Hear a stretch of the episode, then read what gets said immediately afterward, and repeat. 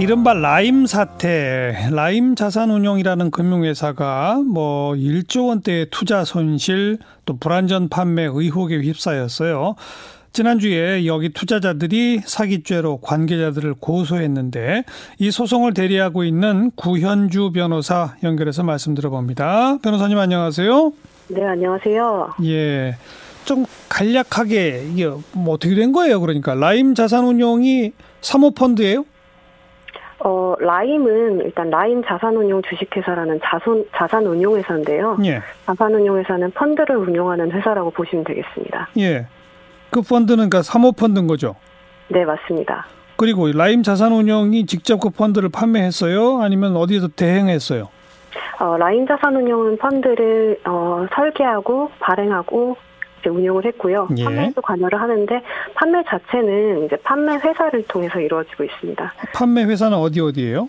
어, 많은 회사들이 있는데요. 저희가 지난주에 고소한 상대 회사는 어, 우리은행과 신한금융투자입니다. 어, 왜 유독 그 두 군데를 고소하셨습니까? 어, 판매 과정에서 신한금융투자와 우리은행이 이제 라인자산 운용의 그 사기 혐의 저희가 고소한 그리고 자본시장법상 그 사기적 부정거래 행위와 좀 관련이 많이 되어 있다고 저희가 판단을 해서 우선적으로 고소를 진행하게 됐습니다. 네. 그 뭐 사모펀드라는 게 투자자들이 돈을 모아서 물론 위험 부담도 있는 거 아니겠습니까? 네, 그렇죠. 어, 딘가 운영해서 수익이 나면 되돌려주고 수익이 안 나면 손실 뭐 볼 수도 있는 거고 그런 건데 지금 어떤 문제가 어떻게 터지고 있는 거예요? 어, 먼저 좀 설명을 드려야 될 것 같은데요. 예. 문제가 된 상품이 라인 무역금융펀드라는 상품인데요. 예. 이건 이제 시리즈로 설계, 발행, 판매, 운용이 된 모자 구조의 펀드 상품입니다. 예. 좀 복잡한데 투자자들이 라인 무역금융펀드에 투자를 하면 그 자산을 이제 모 펀드에 투자를 하고 모 펀드는 그 자산을 또 해외 무역금융펀드라는 데 투자하는 재간접 펀드의 구조로 되어 있습니다. 예. 그러니까 전국적인 투자 대상은 해외 무역금융펀드인 셈인데요. 예. 예. 근데 이런 해외 무역금융 펀드에서 환매 중단 같은 이제 문제가 발생하면 이런 내용들이 투자자들에게 알려지고 그 앞단에 있는 모 펀드나 투자자들이 이제 직접 투자한 라인 무역금융 펀드의 뭐 수익률이나 기준가, 환매나 상환 중단 여부에 반영이 되는 것이 정상입니다. 예. 그러니까 무엇보다도 이미 문제가 발생한 펀드니까 새로운 시리즈 펀드를 그대로 판매를 하면 안 되겠죠. 예. 그런데 이제 라인 무역금융펀드의 경우에 이미 2018년 11월 경에 해외 무역금융펀드에서 환매 중단이라는 문제가 발생했습니다. 어. 그럼에도 그러한 사실들이 알려지지 않고 시리즈 펀드가 계속 설계 발행 판매가 된 겁니다. 예. 그러니까 이미 발생한 문제를 숨기고 새로운 시리즈 펀드를 계속 판매한 건데요. 네. 저희는 여기에 두 가지 이유가 있다고 보고 있습니다. 예, 예. 첫째는 이제 모 펀드와 라인 무역금융 펀드가 정상적으로 운용이 되고 있는 것처럼 속이는 것. 음. 그리고 두 번째는 이제 기존의 펀드들은 이제 시리즈 펀드들이 만기가 도래했는데 이 기존 펀드들은 상환 자금을 마련해야 되는데 이제 네. 신규 펀드의 자금으로 상환 자금을 마련한 거죠. 예. 이제 저희는 이러한 사실을 숨기기 위해서 이제 모 펀드의 수익률이나 기준가 조작이 이루어지고 예. 또 펀드의 투자 대상이나 수익률처럼 투자 판단의 중요한 사항에 대- 대해서 이제 잘못된 설명이 이루어진 걸로 보고 있는데요. 예. 이러한 행위가 이제 사기나 자본시장법상 사기적 부정거래 행위라는 것입니다. 네. 그러니까 간단히 지금 변호사님의 설명을 제식으로 정리해 보면 어 문제가 이미 터진 걸 속이고 돌려막기를 했다는 거네요. 네, 맞습니다. 추가 네. 발행해서 돈이 들어오면 그걸로 과거 이 펀드에 가입하신 분들 환매해달라면 메꿔주고 네, 맞습니다. 그리고 또 돈이 부족해지면 새로 발행해서 또 메꿔주고 이런 식으로. 네, 맞습니다. 근데 왜 굳이 그랬을까요? 손실 나면 손실 볼 수밖에 없는 위험 상품이라고 알리고 판매했던 거 아닌가요? 음, 위험 상품이라고 알리긴 했, 알리, 알려진 부분도 있지만, 네. 뭐 일단 판매 당시에는 되게 안전한 상품이라고 계속 판매가 됐고요. 예. 어, 그러니까 라임의 펀드들이 정상적으로 계속 판매가 되고 있는 것처럼 일단 숨기고, 예. 그래서 이제 계속 뭔가 이제 성황리에 판매를, 판, 그, 사- 그 펀드를 판매하면서 이제 수익을 보기 위해서였겠죠. 어. 근데 최초에 그 2018년 11월에 해외 무역금융에서 환매가 중단됐다고 그랬잖아요. 네네. 환매라고 하는 건 뭐예요? 펀드에 가입한 사람이 만기가 안 됐지만 나 돌려주세요 이런 거예요? 네, 돌려달라고 했는데 돌려받지 못하는 상황이라고 보시면 되겠습니다. 그 얘기는 돌려줄 돈이 없을 만큼 어딘가에 손실이 컸다. 네, 맞습니다. 근데 그 손실은 투자자들한테 부담을 지울 같이 부담을 공 부담을 나눠질 만한 그런 손실을 넘어섰다. 네, 그렇습니다. 어. 근데 그걸 속였다 이거로군요. 네, 알리지 않고 문제가 없는 것처럼 그 해외 무역금융 펀드에 투자되는 것처럼 투자되는 상품들을 계속 판매한 거죠. 네. 그러면 네. 지금까지 총 피해 규모가 몇 명에 얼마 정도라고 봐야 됩니까? 뭐 일단 작년 10월 기준으로 4천 명 정도 집계가 되었는데요. 시간이 지났기 때문에 그것보다 수천 명 이상이 더 있을 것으로 보고 있고요. 예. 어, 그 금액면에서는 지난해 10월에 마찬가지로 1조 5천억 원 규모로 이제 환매 중단 규모가 그 추산이 됐는데 예. 최근에는 수천억 원 규모의 펀드 환매가 추가로 중단된 것으로 알려지고 있어서 어. 2조 원에 육박할 걸로 보고 있습니다. 어. 피해 숫자는 4천 명 이상 최소. 네. 그리고 한 2조 가량 이렇게 된다. 네 맞습니다. 어떤 분들이에요? 주로 투자하신 분들은? 뭐 투자하신 분들은 다양하신데요. 음흠. 뭐 고령자나 뭐그 그 이해하시지 못하시는 분들도 계시고 뭐 예. 주부도 계시고 예. 네. 뭐 일반적인 분들이라고 보시면 될 것 같습니다. 예. 특히나 아까 우리 변호사께서 여러 판매처가 있습니다만 우리은행과 신한금융투자가 이 사기죄의 연결 그 연관성이 크다고 봤다라고 하셨잖아요. 네. 그 점은 뭐 왜 그런 거예요?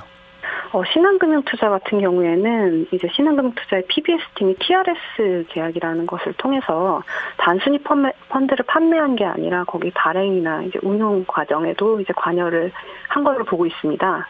그리고 이제 우리은행 같은 경우에도 이제 당시에 이러한 그 라인이 문제가 있다는 사실들을 알았거나 예. 알수 있었을 만한 이제 뭐 자료들이 이제 있어서 어, 네 저희는 이제 알았을 가능성이 있고 뭐 공모를 하였거나 뭐 음. 최소한 방조를 했을 가능성이 높다 이렇게 보고 있습니다. 라임 자산 운용에 문제가 터졌는데 속이고 네. 돌려막는다는 사실을 알고도 팔았다?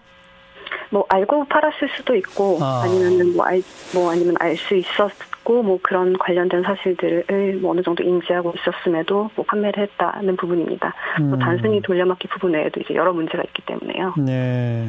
그런데 그 은행이나 이런 쪽은 자기들도 속았다는 입장이라면서요? 어, 네 지금은 이제 그런 입장입니다. 그리고 정작 뭐 이 은행은 그렇다 치고 라임 자산 운용 측의 뭐 부회장인가 누군가는 잠적했다고요? 네 네 맞습니다. 근데 뭐 사전에 무슨 뭐 조사나 이런 게 들어가 있지 않았었나요? 네, 뭐 조사가 진행 중이었던 걸로 저희도 이제 알고 있는데요. 예. 네. 근데 이제 중간에 지금 도주 중인 걸로 저희도 알고 있습니다. 아, 그 도주를 뭐 못하도록 어떻게 할 조치 같은 건 없었겠군요.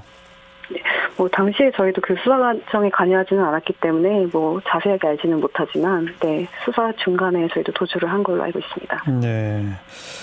그렇다고 지금 뭐 총 발행액이 전부 다 손해라고 보기는 어려운가요? 아니면 전부 다 손해입니까? 어 지금은 아직 손해액이 확정이 되지 않은 상태이기 때문에 손실 규모를 좀 예측하기가 어려운 상황입니다. 예. 다만 이 중에 상당 부분이 손해일 걸로 저희는 예측하고 있습니다. 예. 그러면 어디가 이걸 좀 조사해야 됩니까? 음 어디를 조사 이뭐 어, 라임 자산 운용이 기관이요? 예, 네. 예. 뭐 라인 자산 운용과 그다음에 판매 회사들이 되겠죠. 예. 근데 그 고소한데- 네. 조사의 주체는요?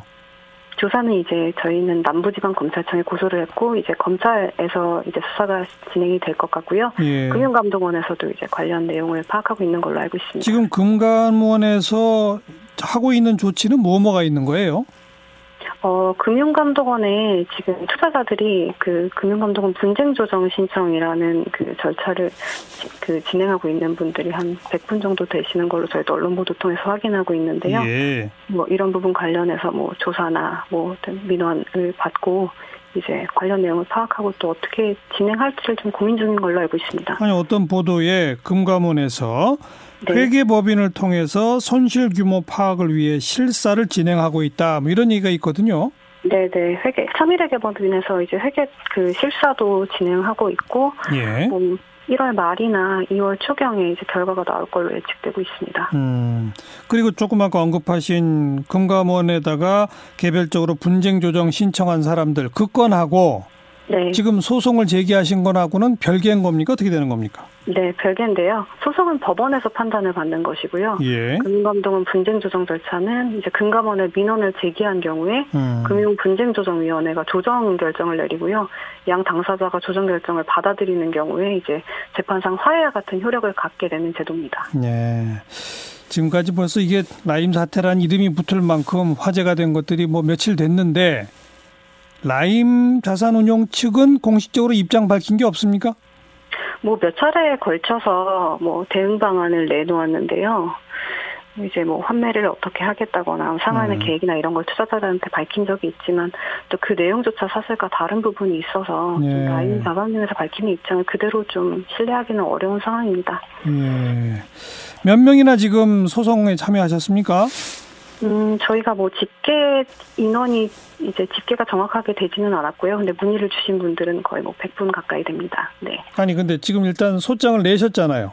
네, 고소 고소는 저희가 투자자 세 분을 대리해서 냈고요. 세 명. 이건 무, 네, 근데 이거는 무역금융 펀드라는 상품에 한정된 것이고 워낙 어. 상품 그 종류가 많기 때문에. 어. 네. 그럼 앞으로 계속 추가 소송이 이어지겠군요. 네, 저희가 이제 혐의점 파악되는 대로 뭐 대상과 이제 대상 펀드와 대상 음. 회사들을 이제 확대해서 추가 소송을 계속 진행할 예정입니다. 알겠어요. 뭐 일단 소송의 한 당사자시니까 오늘 말씀은 여기까지 듣고 어, 금감원이 이달 말이나 다음 달 초까지 발표하기로 한 그 결과부터 우선 좀 지켜볼 필요가 있겠습니다.